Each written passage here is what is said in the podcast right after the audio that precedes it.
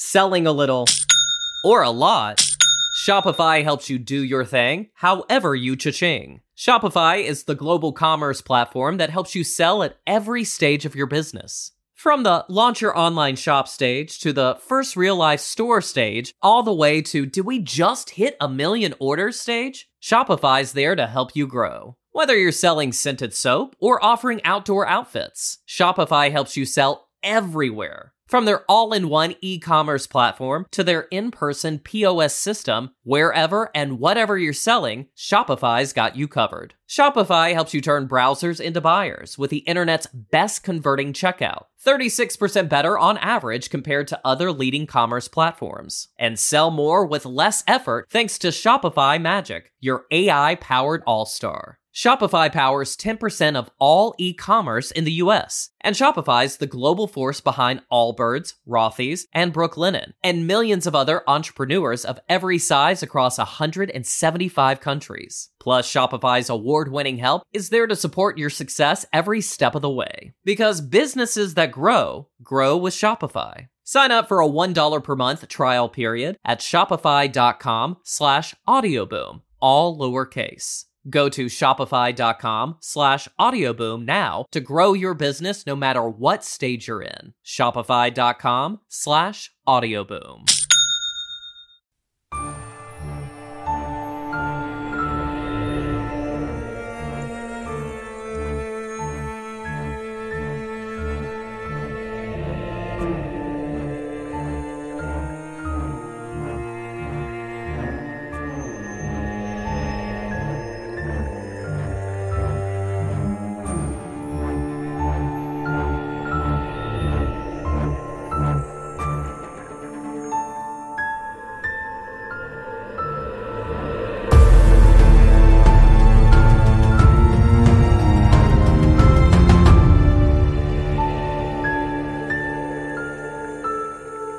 Uh, Ahoy, friends. Thank you for tuning in to Truth and Justice. You are listening to the Friday follow up for season 14, The Reply Brief. The last few weeks, we had a lot of discussion surrounding the letters written by Asia McClain and the prosecutor's coverage of these letters. And this week, we got what we all looked for Asia's reply. Today, as usual, I'm joined by Bob and Janet, and I'm really looking forward to hearing what these two have to say about this. And I might have a few thoughts of my own. But before we get into that discussion, do we have any housekeeping? Yeah. So real quick, kind of a big thing, and this really kind of only affects the patrons or any any uh, people who are maybe thinking about being patrons. Well, two things. One, an apology.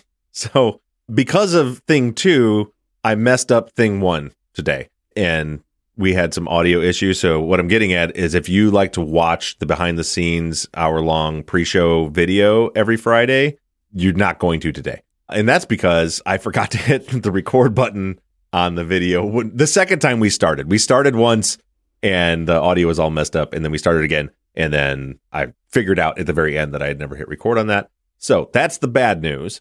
The good news is part of the confusion was we get maybe 10% of the people that are able to watch that do watch our behind the scenes videos every Friday. And and I've had people say like, "Oh, I just don't want to watch videos. I can't, you know, I'm not never in a place where I can have a video going." And so it occurred to me that what we could do to give you guys some extra content and also help fill your week is we are now from this point forward going to start audio recording our hour long pre show. And I'm going to publish those on Wednesday mornings. So you can listen to the audio version of our hour long pre show every Wednesday.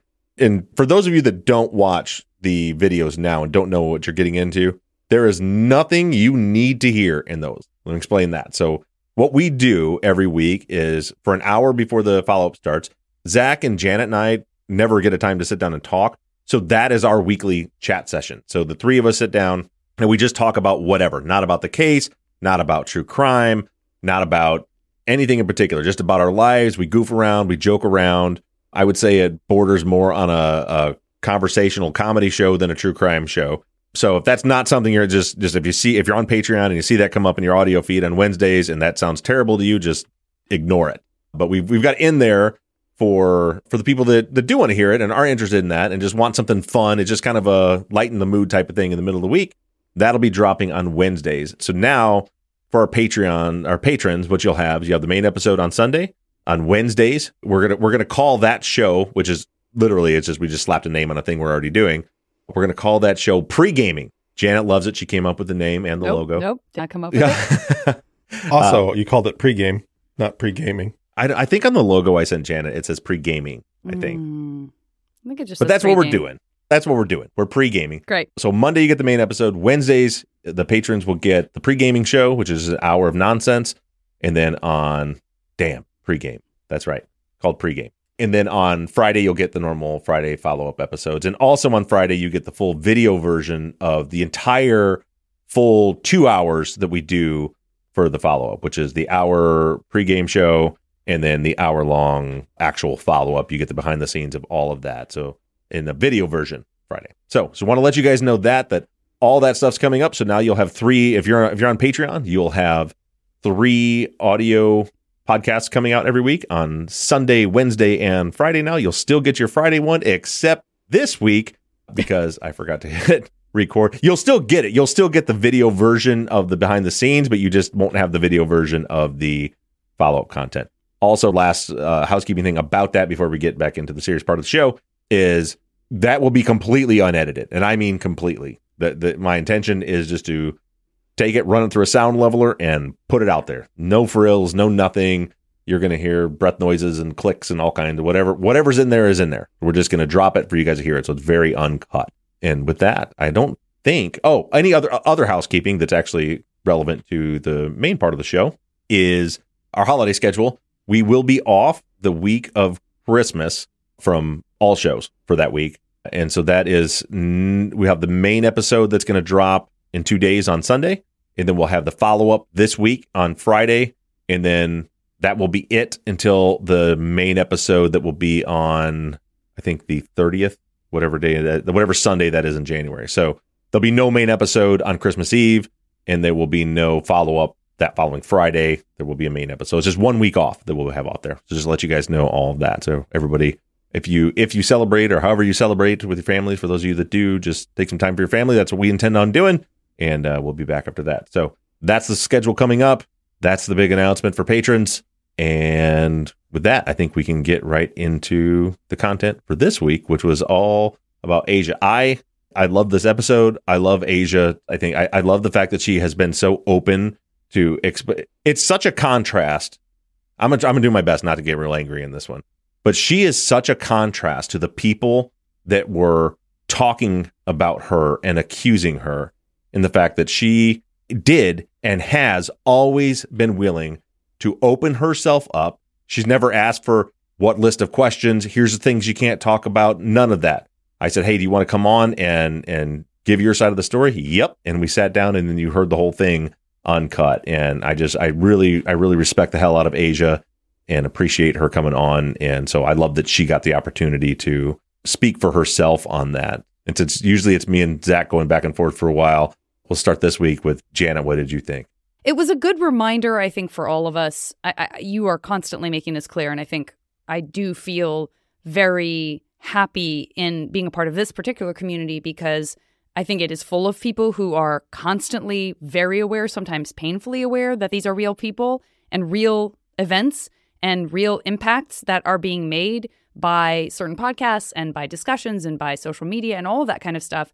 And I think when you are making a podcast where you're talking about old cases and weighing in with opinions on present tense stuff and talking about, again, talking about more maybe light things, and then you dive into a podcast where you are talking about something that has a very real impact on a person's life right now, and in fact, multiple people's lives, you sort of get chatty about like, oh, this person's lying. Oh, this is 100% what happened. Like, oh, come on. Like, we're just talking about a thing together. We're just two friends talking about something. And I think people slip into that. I'm not saying whether or not that was the intention. I think it's really powerful to have Asia say, Hi, over here. I'm the person you're talking about. I'm living right now. I'm walking around on this earth, and you are telling everyone that I am a liar. And that Right. matters. It's not just a gossipy chat about theories about a case. And we all need to be reminded of that. But this is a very powerful message. And I thought it was great. And I feel exactly the same way about Asia as you do. Yeah, I agree. And and to your point, the big thing about this is too is there's no evidence to support it. It's merely opinion when these people are going to this large audience and saying because of course, you know, what I get back is, well, you've said that so and so's lying on, you know, on this case or so and so's lying on, on that case. And what I try to do, and I'm I'm sure I've never always been perfect about it, but what I try to do is if I say for fact that someone is lying, it's because for a fact they are, meaning like, well, they said this to this person and they said the opposite to this person. Both of those can't be true. They're lying to one of them. Or, you know, they said they were in town all night, but we can see their cell phone is moving somewhere else. We know they're lying. In this case, it's just she's lying. That's 100% what happened. And beyond lying, as I pointed out in the episode multiple times, is that, you know, she has written several sworn affidavits and testified under oath to these things. So what they told the world she did was committed perjury on multiple occasions on top of lying. Asia's a badass. That's what I see. First and foremost, that's the first thing I see is Asia is a badass. And it seems to be that in my opinion from everything I've seen as an outsider, I mean she's she seems to be telling the truth or her truth. Her story doesn't seem to waver. It's always the same, which is big. You know, if you're telling the truth, you don't have to think of things. You don't, you know, you don't have to worry about it because you know what really happened. And that, that's big for me. And I, I, you know, there was a big point in this episode that I caught something that I, I don't know if it's been brought up or I for sure haven't heard it yet. Is the idea that you know they they brought up this big idea of her getting the address wrong Mm-hmm. when she sent Adnan this letter. But then you you you said it and she said it that it was in a newspaper or some kind of press. Yeah. That the address was the was wrong Mm-hmm. and she sent it to that address. Right. That's the first I've heard. Why would they not talk about that at all? Oh, Well, why do they not talk about a lot of things? Like, why do they not talk about Juwan Gordon's affidavit? You know, we didn't really get into, or we talked to touch on a little bit last, week. yeah. What's interesting about this timing wise is the the episode for the patrons I'm doing right now on part 12. They again circle back and are hammering on Asia again, but there's overlap there. So when they were making their episode 12, I had already started the reply brief and they were already getting pushback about this issue Okay. about Jo- so so they bring up in their part 12 oh well some people said we didn't discuss this affidavit and we we get into that in this this week's episode that they address it now the way they do it is i'm not thrilled with the way they did that either and also in that part so for your patrons on sunday they uh they get into her testimony at the pcr hearing and and completely misrepresent how that went so there there's a lot of that but they just they what you find in this series is Brett, now they want to circle back and hammer on to things that they think can shake you, right? So so here's the thing with Asia. First of all, what upset me about Asia is that they accused her of lying, they accused her of perjury. But the reality is for the case, Asia doesn't actually matter. The only reason we thought Asia mattered was because the state in their closing argument said that Jay called Adnan to pick him up at 236. And then Serial, Sarah Koenig reported that, which was accurate. That's what they said. But she also presented that as fact. So it was like, well, if he supposedly had already killed her and was and was calling Jay at 236, and Asia says that he was in the library with her till 240, she's the alibi. Well, now we know that there's no possible way for it to have been 236. There's really no possible way for it to have been 315 either, but that's beside the point. But even if it's 315, well, now if Adnan was with Asia until 240, that doesn't clear him. You have to be honest about every single element of this case. And the truth is, Asia is not an alibi for Adnan. Him being with her until 240 does not prove that he couldn't have killed Hae because Hae was was reported as being seen in the school past 245 up till almost three o'clock. So it doesn't alibi him. So whether or not because because the question becomes one, did she lie? And then there's this huge, you know, nonsense about Adnan writing the letter. And then two, if she's telling the truth, does she have the right day? My feelings are she's 100% telling her truth is the way you put it. I think that's a good Mhm. way to put it. She believes that day she saw Adnan was the 13th, and she very well may be right about that. So the question is, did she have the right day? And and I think probably. She had some anchors. We didn't really get into it, but she ended up getting stuck at her boyfriend's for a couple days because the ice storm came in that night. There's some question about that. Is the only reason I say she probably has the right day, and that's because the storm didn't come in until like two o'clock in the morning. So, you know, people have pointed that out. It's a fair argument. It could be that, you know, she was getting ready to come home for curfew at midnight and her mom was like, there's a storm coming, just stay there. That could be the way it happened. Or it could just be she's mixed up on the days. I don't know. Well, wait, then what day would it have been? And that's the thing. There's not, a, I don't think There there's isn't another, day that day. that fits. Yeah. So most likely she has the right day, but also whether she does or not isn't instrumental to figuring out what happened in this case. because she believes she saw Adnan at a time where she could have seen Adnan and then he still could have killed Hae. The the more important alibi witnesses are Becky, who saw Hae and Adnan together after school around 245 where where Adnan goes up to her and she says, Hey, something came up. I can't give you that ride. And he says, Okay, I'll just give him somebody else. And they walk away in different directions. And then after that, Debbie seeing him in the guidance counselor's office and then later seeing Hae up at the front of the school and Inez seeing Hae later. And then most importantly, Coach Sye saying that Adnan was at time was at track practice on time. Like those are his alibis. Mhm. Asia's really not an alibi. Yeah, for the purposes of this. I mean, Jennifer in the chat points out, yes, we all agree that for the trial and for the discussions and appeals that happened afterwards, she is very important because you can't just tell an entire story about something that happened, citing specific times that things were happening, like calling someone and saying, please come and get me.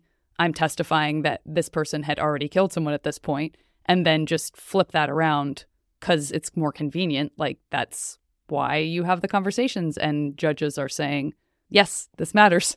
But for the purposes of this discussion, that's a broad discussion of did he do it at all under any circumstances, she becomes less important.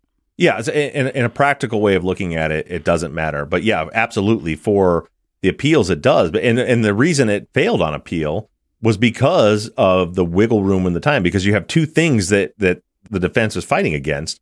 So you have the fact that Jay testified that the call didn't happen until after 340. Jen testified the same thing, but then the prosecution in closing said it happened at 236. So the argument from the state is, well, fine, then we won't use the 236 call. We'll use 315 call. We can move, you know, we can move it back.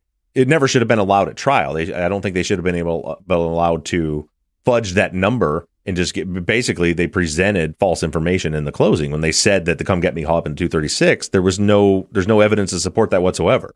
Mm-hmm. I thought it was interesting too when she talked about the the idea that that she was never talked to. And Yeah. she's like, "Well, how do they even know what I have to say? Like they don't even know if they can use me or not because they never talked to me." Period. Right. She said that she always assumed that the time that she could account for didn't matter. Mm-hmm. because she wrote the letters. Nobody ever called her. So she's like, oh, well, must not have met because she didn't know when Hae was killed. So she's like, well, I guess it didn't matter. And then she went on about her life until, you know, somebody came knocking on her door. And I would say the other thing that matters, again, not about whether or not Adnan committed this act, but in a way that tells us an awful lot about the standards and practices of the attorneys involved, is everything we find out about Urick afterwards. Right. That's really important information to know about a person who was instrumental in the incarceration of someone that we believe is innocent. So I'm glad, in a way, that all of this happened the way it did because, quite honestly, it just makes Urick look even worse.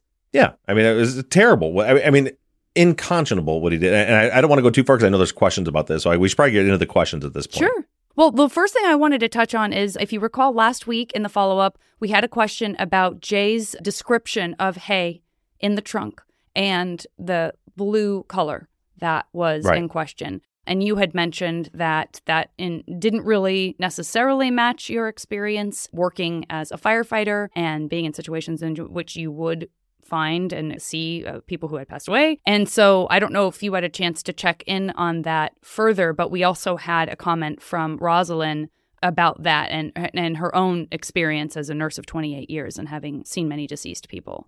Yeah, I saw that, and and so I'll share what I what I looked up, and then if you want to share what what Sure. Rosalind put in there, or I can summarize it real quick because I, I read that too. But Mhm. yeah, so I- I looked it up, and according to the textbooks and the internet, it takes a couple of hours before you'll start seeing like a blue haze on a person's body. Like generally, like fingernails, lips, things like that, and then that begins to fade pretty quickly after that as lividity and stuff starts to settle in. But then Rosalind, she pointed out that in, in all of her years as a nurse dealing with lots of deceased people, that generally deceased people don't turn blue. Like people will turn blue when they're having a lack of oxygen before they die, but once they're dead, the circulation stops. You know, she said you usually don't see that. But what I found even more intriguing that I never thought about was she said that in people of color, when they pass away and shortly thereafter, not only do you not get a blue tint, but you get almost a yellow tint as the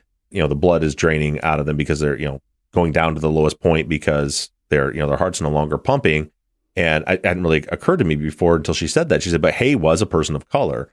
So, you know, what she was saying in a nutshell was she doesn't believe there's any way that Hae would have looked blue at all.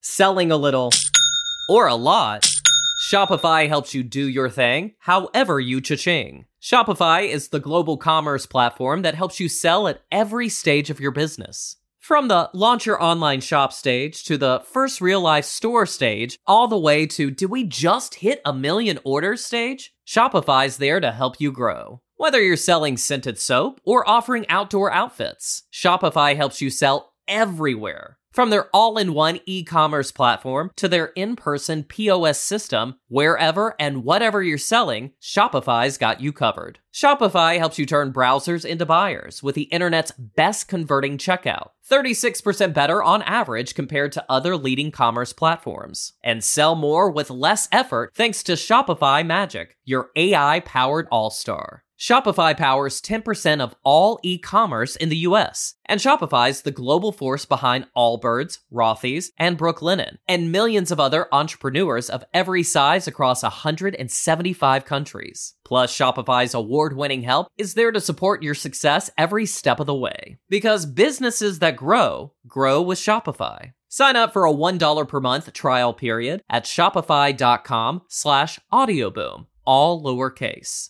Go to shopify.com slash audioboom now to grow your business no matter what stage you're in. Shopify.com slash audioboom.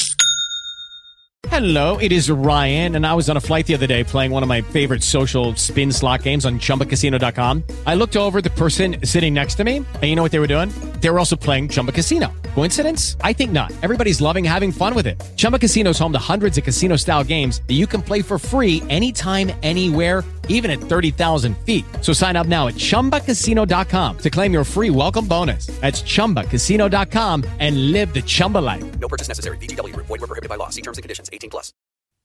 Selling a little or a lot, Shopify helps you do your thing however you cha-ching. Shopify is the global commerce platform that helps you sell at every stage of your business. From the launch your online shop stage to the first real life store stage, all the way to did we just hit a million orders stage? Shopify's there to help you grow. Whether you're selling scented soap or offering outdoor outfits, Shopify helps you sell everywhere. From their all in one e commerce platform to their in person POS system, wherever and whatever you're selling, Shopify's got you covered. Shopify helps you turn browsers into buyers with the internet's best converting checkout, 36% better on average compared to other leading commerce platforms. And sell more with less effort thanks to Shopify Magic, your AI powered all star. Shopify powers 10% of all e commerce in the US, and Shopify's the global force behind Allbirds, Rothy's, and Brooklinen, and millions of other entrepreneurs of every size across 175 countries. Plus, Shopify's award winning help is there to support your success every step of the way. Because businesses that grow, grow with Shopify. Sign up for a $1 per month trial period at shopify.com slash audioboom, all lowercase. Go to shopify.com slash audioboom now to grow your business no matter what stage you're in. Shopify.com slash audioboom. Lucky Land Casino asking people what's the weirdest place you've gotten lucky? Lucky? In line at the deli, I guess? Aha, in my dentist's office. More than once, actually. Do I have to say? Yes, you do. In the car before my kids' PTA meeting. Really? Yes. Excuse me, what's the weirdest place you've gotten lucky? I never win and tell. Well, there you have it. You can get lucky anywhere playing at LuckyLandSlots.com. Play for free right now. Are you feeling lucky? No purchase necessary. Void where prohibited by law. 18 plus. Terms and conditions apply. See website for details.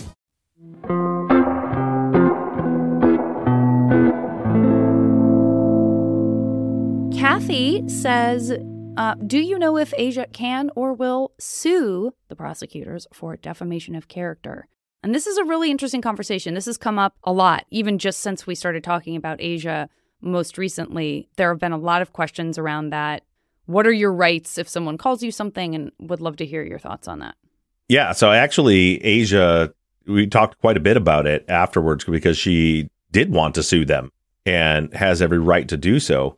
The problem that Asia ran into was that because she wrote a book and she's considered like a public figure, she feels in the I don't want to put I'll just say this after consulting with an attorney, she feels that even as a public figure, what they did meets the criteria for defamation, but the cost for the type of lawyer she would need to sue them was was pretty high. And she she just ultimately I, I don't know what she decided at that point when I was discussing it with her. She was like, I just I don't know if I she can justify spending that much money on an attorney, but but it sucks because people like people should be held account. There's so many people in this case, both in the actual involved in the actual case, guys like Kevin Urick, all the way up to these prosecutors that just have no accountability and it's frustrating and everybody wants to get the accountability and that was kind of a way she thought that they could get some accountability but ultimately decided that it just again i don't want to say she ultimately decided last we discussed it it was just like it was just too much money to do but yeah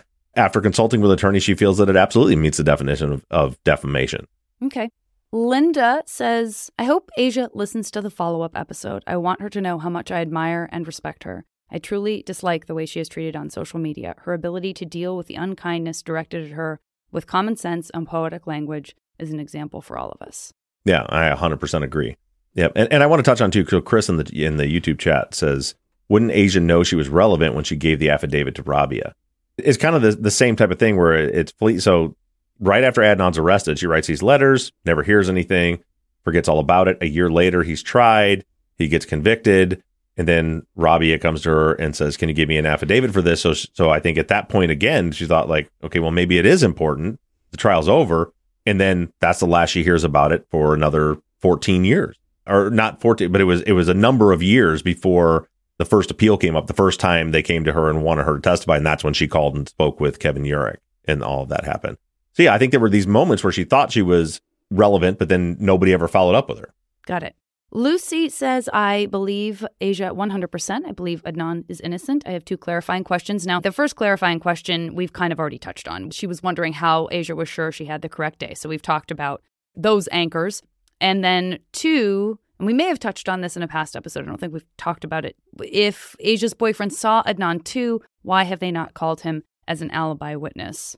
I, I don't think we've touched on that one yet. So in Asia's letters, she said, so after Adnan was arrested, she talked to her boyfriend and was like, "Do you remember that that, that guy when you could?" Because apparently there was like an issue, like her boyfriend was mad at her because he came in and and she was sitting there talking to this other guy, and so that like it was a thing that was kind of cemented for them. And so when he got arrested, she says that she asked him, and he was like, "Yeah," and his friend that was with him, all three of them said, "Yeah, yeah, I remember that." And she's like, "Well, he got arrested for murder like that day that he was there," but then nobody ever contacted them until I think Sarah Koenig did on Serial 15 years later. And at that point, when they were like, Do you remember Asia seeing that guy in the library? At that point, he was like, I don't remember. I, I couldn't tell you for sure. So that was the the end of that. He, it, it just comes down to him not being asked at the time.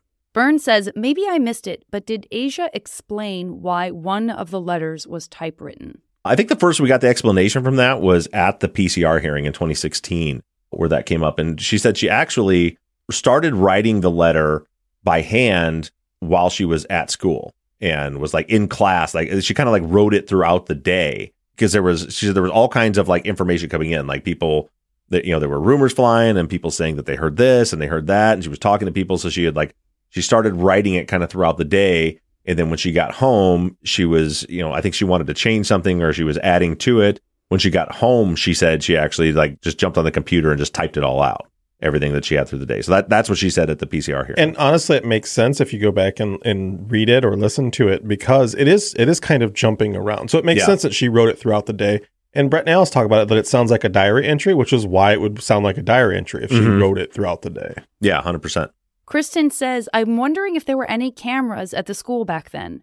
Also, if Inez had the wrong day and Hae wasn't parked in the circle with her car running, where would she have been parked? And Kristen had another post about something we covered last week as well, which is just, again, people just trying to make sense of various timelines, knowing that it's a tight period of time. It's just a tight period of time from when she was allegedly seen and when she was meant to pick up her cousin. But I do feel like we went into a lot of detail about that last week. So maybe this is Kristen kind of following up on that. So she's just trying to kind of understand could it have been possible for her to leave the school earlier than anyone remembers because people are remembering the wrong day in order for there to be more time before she was supposed to pick up her cousin? Yeah, so the as to the cameras, I don't I know there were cameras in the library. I don't know. I can I assume there were cameras in the school. I don't know. But the problem was, to be honest with you, I hope there was no cameras at the school because the library didn't come up as a place that should have been checked until the Asia letters came out in beginning of March, and by then it was too late. The tapes had all been recorded over. But I would hope that if there were cameras in the school and Hae went missing, that Adcock would have right away went and tried to pull that footage to see if they could see who she left with. Admittedly, that's kind of hindsight too, because you know we know that she was murdered. At that point, they just like I said, everybody thought she was off with Don somewhere, so nobody was thinking that someone like abducted her from school. But uh, we do have Grayson in the YouTube chat who used to work at Woodlawn, and he said he doesn't believe they had cameras at the school, but maybe. Truthfully, hopefully not, because I would have liked to. I would. I would hope that they would have looked for them. As far as the timing, I don't know. You have you have Debbie, Becky, and Inez that all say they saw Hae like between two forty five and three, which would have been about the time that she would have been leaving to go get her cousin somewhere around there. By three for sure, if she's supposed to be there by three fifteen. So that those seem pretty solid. I don't think she probably left too much before that, but at the same time, that as you referenced, Janet, the discussion we had last week, we don't know that she absolutely had to be at the early learning center at exactly 315 or if she could have showed up anytime before five o'clock and that would have not been an issue we just we don't that that's something that has really i don't think ever been discussed or brought up before our discussion about it last week and i don't know the answer to that well, I know there was a post, um, there was a reply to the question about the timeline in the follow up, but I didn't cite it because it's one of those things where sometimes people weigh in with conversation about the questions that are being asked rather than the questions just being asked to you. So I'm not sure if it's uh, correct or not, but someone had said that the uh, Campfield Early, Early Learning Center had called Hae's family at like 3:30 or something to say, you know, this kiddo is still here. So that would potentially suggest that it was, you know, standing out as, oh wow, this person hasn't been picked up yet and, and that's unusual. But I don't like I said, I don't I'm I don't know that information to be true, like off the top of my head. Yeah, I, I don't recall ever seeing that, but we can Zaq, if you don't mind as we move through these, if you go to the website and the case docs, look up Adcock missing person report and, and he's got all his notes in there and see if he wrote in there that he had when they got a call from the learning early learning center. All I recall seeing from that is that Young had said that she was supposed to pick up her cousin at three three fifteen. It'll be in season fourteen. Okay. Tara and uh, Katie both are wondering if Kevin Urick did ever face any consequences for completely lying about what Asia said. With the amount of exposure Serial received, it seems like something should have come of that revelation. Nope, nothing. He's never faced any consequences for anything. And of course, he says Asia's lying. That what he said on the stand about his conversation with Asia, he maintains that's what she actually said. And of course, she says that's absolutely not true. And the Baltimore District Attorney's Office did chastise him publicly in a sense, right? When it would seem that he fabricated evidence about a different piece of all of this that came up more recently, right? Didn't he present something and say, see, I was talking about this other thing? And didn't the DA's office say, no, he absolutely is making that up. That's not real. But that's like just sort of a public shaming, I guess. It's not like it affected his career. Right. And that's in regards to part of Adnan's conviction being overturned, one of the Brady violations that was cited by the prosecutor. Now, we don't, you know, the letters or the notes are redacted, but they found in the prosecution file that someone had called Urick and he took down the notes that that person said that this person had threatened to kill Hae. I, I don't remember the exact verbiage of it, but essentially they threatened to kill Hae. And it's redacted, so we can't see who it's about. Urick went on record saying, I was talking about Adnan. That person called and said that Adnan had threatened to kill Hae. And the DA was like, no, that's not true because they can see the whole thing. They said that that's not true. And then um, Adnan, in his press conference he did a couple months ago, revealed then that they actually know who it was. And sounds like they have an affidavit from the person who made that call. So it seems like he's absolutely lying about that too. Although Brett and in their podcast, they also can tell from context that they were talking that that Urick was talking about Adnan. It's very clear. even though the DA and the judge that have actually seen the entire file both agreed it was a Brady violation, that it was not about Adnan. And again, Adnan's legal defense team sounds like has the affi- have an affidavit from the person who actually made that call. And also, just for logic's sake, imagine Urick had someone who called and said that Adnan had threatened to kill Hae and then didn't use it at trial. Seems legit. That doesn't make any sense. Kay says, uh, through this whole process, Kay says, I'm becoming more convinced that jury trials are an antiquated and inadequate way of putting guilty people behind bars and keeping innocent people out of prison. Trials are all about spin. Which side can spin the most believable story? Look at how much gaslighting the people we've been listening to have been doing, and look at how successful it's been. Jim Clemente once said that trials by jury are flawed and that we should instead have panels of experts who weigh in on actual evidence and decide on guilt or innocence. No spin, no emotions, just facts. I'm curious to know what you guys think about jury trials given the advancements in technology since the 17th century when they first began. Should they get the boot? If not, how would you like them to see them be improved? So, big picture question, but I think one that it probably is on a lot of people's minds when we visit cases like this. Yeah, I agree with Jim in the fact that I've been saying for years too. Like our our system is flawed. The jury system is flawed. The idea that you know we've had so many wrongful convictions where people tell us that they thought the person was innocent, but they were you know they were the holdout, and because of pressure put on them or the judge dynamiting the jury and making them stay there until they come up with a verdict, they finally just without actually believing the person is guilty cave in to saying they're guilty. So the jury system has flaws. The jury selection system has flaws, like the way that you know that the the two sides are able to cherry pick out a jury to that's going to be rather than be aware an objective aware of the facts. Instead, they're trying to find somebody that might be sympathetic to their point of view is a problem. And then yeah, the the way even Brett and Alice have said this on their show before that the way they always put it is the best story wins. That's how trials go. I've put it differently, but I've been saying that for years too. From I've you know I've read lots and lots and lots of trial transcripts. You get days and days and sometimes weeks and weeks and weeks of testimony. And if you've ever sat through testimony, like it goes on, you know, you guys hear me a lot of times like breaking down a full day's worth of testimony in 35 minutes. That's because there's 35 minutes of interesting parts of it. The rest of it is not interesting at all. And people tune out and they forget things. And then when it's all done, it's those closing arguments. Who can spin the best story in closing arguments? And the fact that they're allowed, the prosecution and defense are allowed to literally make up a story. And if they mistake, like if they say, and he called him at 236, even if you object and say that's, you know, facts not in evidence, the judge will always overrule it and say the, the jury knows that closing arguments aren't evidence. Yeah, they know that. They've been told that. But what they're listening for is tell me a story that makes sense. And whoever can tell the best story.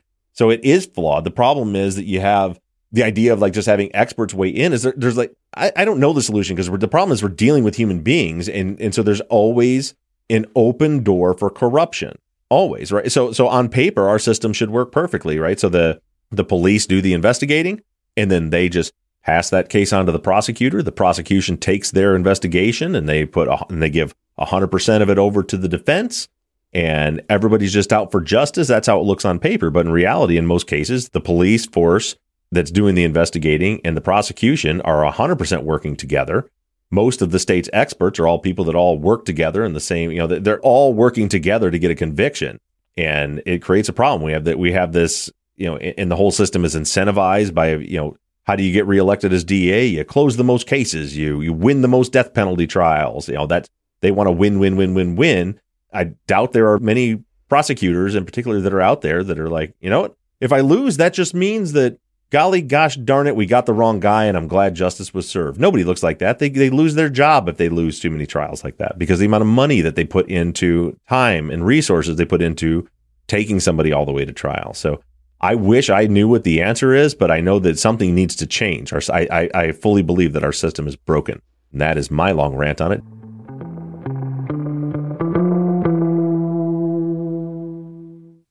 Selling a little or a lot.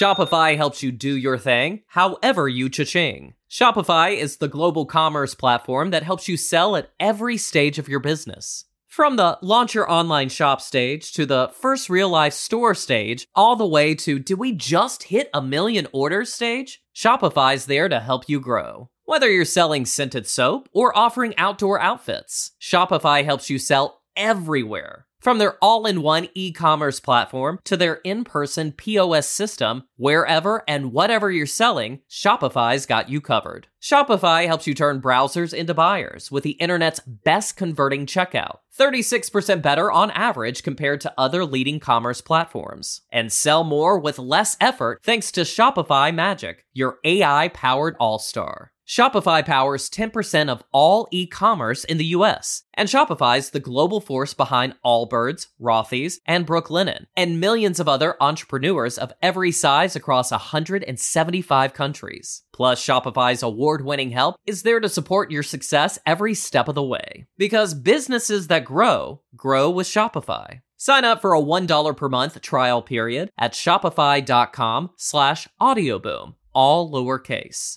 Go to shopify.com slash audioboom now to grow your business no matter what stage you're in. Shopify.com slash audioboom. Judy was boring. Hello. Then Judy discovered ChumbaCasino.com. It's my little escape. Now Judy's the life of the party. Oh, baby, mama's bringing home the bacon. Whoa, take it easy, Judy. The Chumba life is for everybody. So go to ChumbaCasino.com and play over 100 casino style games. Join today and play for free for your chance to redeem some serious prizes. ChumbaCasino.com. No purchase necessary. Void where prohibited by law. 18 plus terms and conditions apply. See website for details. Lucky Land Casino asking people what's the weirdest place you've gotten lucky? Lucky? In line at the deli, I guess? Aha, in my dentist's office. More than once, actually. Do I have to say? Yes, you do. In the car before my kids' PTA meeting. Really? Yes. Excuse me, what's the weirdest place you've gotten lucky? I never win and tell. Well, there you have it. You can get lucky anywhere playing at LuckyLandSlots.com. Play for free right now. Are you feeling lucky? No purchase necessary. Void where prohibited by law. 18 plus. Terms and conditions apply. See website for details.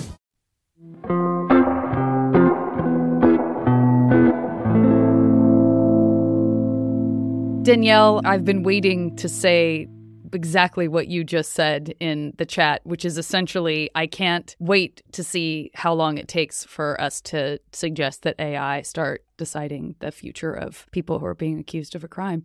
Don't you feel like that's inevitable? Like at the with the conversations that are happening now, at some point someone's going to be like, "Well, we should just let AI figure it out." Like that computer is totally impartial. They don't that thing doesn't have opinions. It's just taking information that already exists and synthesizing it and going, "Well, statistically, it's most likely that this is what happened or whatever." That doesn't make me feel that much better. Yeah, that idea is exciting and terrifying all at the same time to me because again, like there's still a human element. There's still you know could someone hack the system and who's control you know because ai gets its inputs from humans And what, how we design stuff. Self-driving cars are hitting people of color because no one realized that. Oh gosh, it's a different kind of setting when it's not a white person walking across the street. I mean, that should scare the shit out of everybody. yeah so chris in the in the in the chat asks can you request a judge over a jury trial you can but that doesn't always work out either that's what happened with jesse eldridge for those of you that aren't familiar with our season three jesse's case the case was garbage. There was no, there's literally the entire case was his brother claiming to have witnessed this murder who has since recanted and admitted that he was lying because he was lied to by the police and threatened. But even even that with the story there was there was conflicts. There were, there was like no way to prove this case. And so jesse's attorney what seemed like the right move at the time i agree with the move on paper is well i don't want some jury in here that are inexperienced don't know what they're doing and can be flawed by some spun story by the prosecutor i want just a judge to just to hear the facts and weigh out whether there's reasonable doubt and that's it and so that seemed like the best thing and it was a super short trial i think it was only a couple days or even a day now it's more but it was very very short trial and then the judge convicted him so that didn't work either Uh, yeah, I don't have a ton of faith in judges. Uh, all due respect, I'm sure. I, I know many of them are wonderful, and but I. Go ahead, Deck. I- I've I found a document that says the kindergarten staff called Hae Min's uncle to notify him that the daughter has still not been picked up, but doesn't give a time. And then it says, and the police were called at approximately 5 p.m. But I, I cannot find a time. Okay, so because a few people in the chat were saying that they thought that the call came at three thirty, but that what you just said is what I recall. They they were notified by the daycare, but I don't think it ever said when they called. So Yeah, I haven't seen. I mean, I'll, I'll keep looking, but I have not seen. is that in the missing persons report? That is in the ENI group report. A NIHI group report. Okay, Yeah, it's not in the missing persons report at all. Okay, so the and the Nihi group was the the private investigator firm that was helping out the, the family too. So so just piecing those together, I know we're circling back to what we were talking about then, but thank you, Zaq, for looking that up. But piecing that together, so they called and said she didn't pick him up at some time, and they called the police. Did you say five o'clock or five thirty? Uh, That's at five o'clock. At five o'clock. Yeah. So they could have called the school could have called them at five, and then they called the police right away because they they couldn't get a hold of her. It could have been four. It, it- you just had, there's no way to know for sure. But if that, but without a time on that, that again leads me to believe that there was a bigger window there for picking the kids up than than we originally thought. That that that it wasn't like if she wasn't there at three. Because I I have a hard time imagining that they get a call at three thirty that says you know she didn't show up. What's going on? And then they wait an hour and a half before they they call the police. I know they called some friends maybe two in there, but when Young called Adnan, it was like right before Adcock called him. So it sounds like Adcock was already there when he was making those calls. So Zaq's still looking to see if there's anywhere where it, where it's narrowed down to 3:30. But uh, what you just said is what I recall that they they were notified from a call from the daycare, but no time was given, and they didn't call the police until five o'clock. It's not that so much that I'm pushing back, but I will say we all understand that right now we are talking about opinion and we're and we are speculating. We don't have proof Mhm. of any of this, and so we're not saying oh it definitively means that there was this huge window that we didn't know about. We don't know that, and frankly, I could see a situation in which you find out at 3:30 that that didn't happen, and at five you call the police. I think that to me, again, because this is all just sort of opinion and speculation, to me that would make sense. The idea of I'm trying not to panic. I'm trying to figure out some other reason that this could be happening. And that, you know, by an hour and a half, you're like, I got nothing. There's no other reason. I'm too Yeah. panicked. I, I might feel foolish for making this phone call later today. I hope I am. I hope I do feel foolish, but I waited as long as I could, and that was till five. You know what I mean? So Yeah. we're just talking about, yeah, choices and behavior, and who knows? Yeah, and so to be clear, what I what I'm well, all I'm saying is there is a possibility on the table that we have to consider that I don't think anyone has considered before. I'm not saying that's what happened. All we know is for sure is that by five o'clock they knew it was a problem that she hadn't picked up her niece or cousin. Could that have been three thirty? Yes. Could it have been four? Yes. But all we know based on the evidence we have is based on like what Grayson said, who you know who was familiar with the school up there and the other daycares that generally, you know, you just got to pick up your kid by five o'clock or six o'clock or whatever the time is. And we know that they didn't call the police till five. We don't know when the daycare called them. So we don't know for sure that she had to be there at 315. So that's that's all I'm saying is there's a wider range of possibility there. That's all it is, is just something else to consider. Is there any other, I'm just asking to ask, but is there any other place that could be in evidence that we just aren't thinking of or aren't aware of right now? The only other thing I could think of would be Young Lee's trial testimony, uh, but I just read, and you may find it, but I just read through there recently when I was looking to see about the pickup time, and I don't recall him giving a time. Like he didn't even give an exact time for the normal pickup. I think he said three or three thirty again, or three or three fifteen again, something like that. There's a comment from a fellow Janet. Janet, I don't meet a lot of Janet, so I want to welcome you into the YouTube chat. But also, hi everyone else. But uh, Janet says the info for the 3:30 p.m. pickup time was given by, in fact, yes, Young Lee during his testimony. Okay, so Zaq's cruising through that right now, so we'll see if we can nail that down on the fly as we continue to move through these questions. Right, and that's tough because it's a trial testimony, and we've already seen information present differently at different times yeah, it's a, in the. it's a year later. Yeah.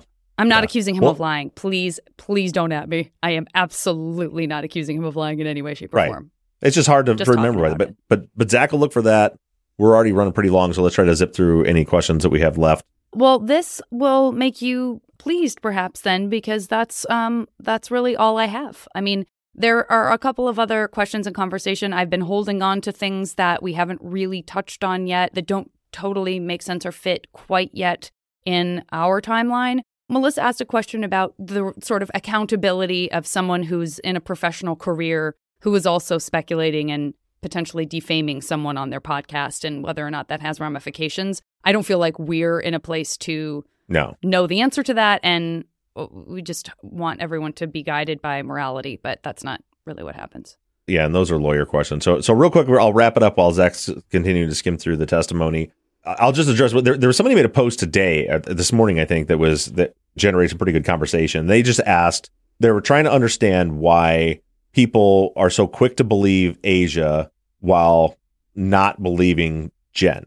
And and they asked it seemed like they were asking a legitimate, like in a very honest way, the question, like, is it be like it seems like it's because Asia is good for Adnan and Jen's bad for Adnan. Is that why? Hmm. And and I and I, I, I answered the question there. Yeah, and it was it was a really good question because it made me think. And I answered the question there, but I just want to lay that out here for that listener who was on Facebook and for any, anybody else. That's a great. that's, a, that's a great question and a great comparison. It's important to do that stuff and go, where's my bias, or is there a bias? I love this. Yeah, and and the difference for me is one all Asia. You have to narrow down what did Asia say. She said, "I remember I was in the library and you were there." That's the end of it. There's nothing in evidence to conflict that, right? So there's not this like thing that's like, "Oh, wait, no," but we know Adnan was here. I mean, the only thing in the evidence that, con- that conflicts anything she said is Jay, right? Other than that, everything fits with, with that story being true. She has told the same story over and over and over again. She has never changed it. She's never given any different versions of it, and nothing conflicts with it. As opposed to Jen, who Jen, 95% of what Jen told the police by her own words, her own admission was simply what Jay told her.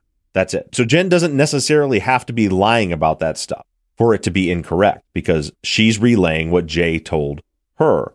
The only part of that entire of anything that Jen has ever said that is an experience that she personally experienced were Jay getting the call and leaving the house sometime after 345 possibly even 4 o'clock she says in, in her police interview and her picking Jay up and wiping shovels off so like those these are the elements that we have so with Jen then we go to Jay who says the pickup happened in a completely different place and there was no wiping off of shovels that night so like the only evidence we have that could corroborate Jen that should corroborate Jen is Jay, right? She's talking about an experience that her and Jay had together. And then she says, Yep, I was sitting at the Westview Mall waiting for him. Adnan and Jay pulled up. Adnan got out, said, Hey, girl, we talked for a minute. Then Jay got in the car. Jay tells the story. Adnan dropped me off at home. He drove away. I was sitting at home by myself. And then Jen came over and picked me up. All right. So one of them has to be lying. They're they're completely different stories. The two things that they're they're saying that that happened. So there's legitimate reason, and I want to go on and on and on about this. The comparison is there's legitimate reasons not to believe Jen. Also, with Jen, you can take the totality of all of the evidence. You can take Becky's statement and Debbie's statement and Coach Sye's statement. You can do the drive times with the cell tower maps, and you can put all this together and see there's no way that Adnan could have done any of this. They're literally, again, I've been saying this for months now, and no one can still take me up on it. All they want to do is insult me rather than do what I'm asking, which is give me a timeline with the evidence that actually works where Adnan could have even possibly done this, and no one can do it. There isn't a version of that story that exists. So knowing that, then when she's saying, well, Jay said that Adnan killed her that day, he told me on January 13th that happened, you know, when he, when he, when I picked him up that night, I have reason not to believe that because I have evidence that shows that that's not what happened. For me, I just thought I would lay that out, the, the kind of the contrast in a very basic way. There's nothing to contradict Asia's story, and she's never changed it. But Jen's story is directly contradicted by Jay. So there's immediately there's a there's a conflict there. So you immediately have problems, and then the problems continue to snowball from there. So I just thought I would lay that out. And did you were you able to find anything in there, Zaq? No, I'm still I'll still keep scrolling, but I have not seen anything yet. We'll touch back on it next week. Janet did say that um, she said that was not in both testimonies. So I'm wondering if maybe he said something about it in the first trial, but not the second trial. If a listener sees it, please send it to me. You can send it to me directly, and I'll make sure it gets brought up next week. Yep, do that, and then yeah, and we'll, and we'll quote that next week. We want to make sure that we get that right because I'm I'm genuinely interested in this too, in that too. And then also, like, does he, you know, is there any kind of anchor in there? You know, when somebody's recalling a time, as we always say, they're recalling a time from a year before. Is there any kind of anchor, or is he just like, yeah, it happened? You know, they called me at at three thirty. So, and anyway, with that, we're going to leave you guys with that. There will be this Sunday. We're getting into episode seven on the main feed. We're covering part seven there. I don't remember what part seven was. I wish I did. Uh, I would tell you, I would give you a heads up on what it is, but I don't remember. And then on the Patreon feed, you guys are getting part 12 coming up on the, the Patreon feed on Sunday. And then we will have a follow up next week. And then we'll start our week off after that. So, a lot of that being said, thank you guys. Oh, one last little housekeeping note, as Janet mentioned. Please, when I put up the post on our Facebook group asking for questions for the follow ups, Please try not to have conversations on there. Remember, those questions are to be asked here on the show. And Janet has to sort through all of those in order to collect the questions to ask. And, and if people start like commenting back and forth, that just turns into a real mess for her. So pretty please. Well, it's hard because I want to include all of that, but then it's just a conversation. So then it's weird because I'm just saying, and then so and so said this. Well, let's move on because like it's sort of not a question Yeah. anymore. Anyway, it's very fascinating conversation stuff, though. I just wanted to give people, if people want to know, new uh, stuff co- covered in part seven. We see topics covered new revelations from the defense file, the role religion played in the trial, and Alonzo Sellers being cleared as a suspect.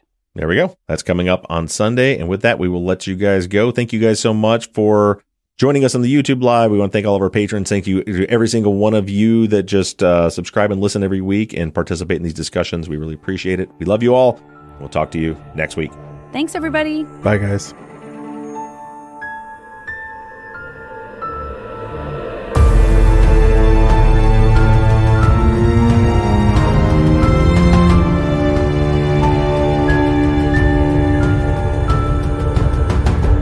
Justice is an NBI Studios production. All music for the show is created and composed by Shane Yoder at PutThemInASong.com. The font you see on all of our logos and banners were created by Tate Krupa of Red Swan Graphic Design.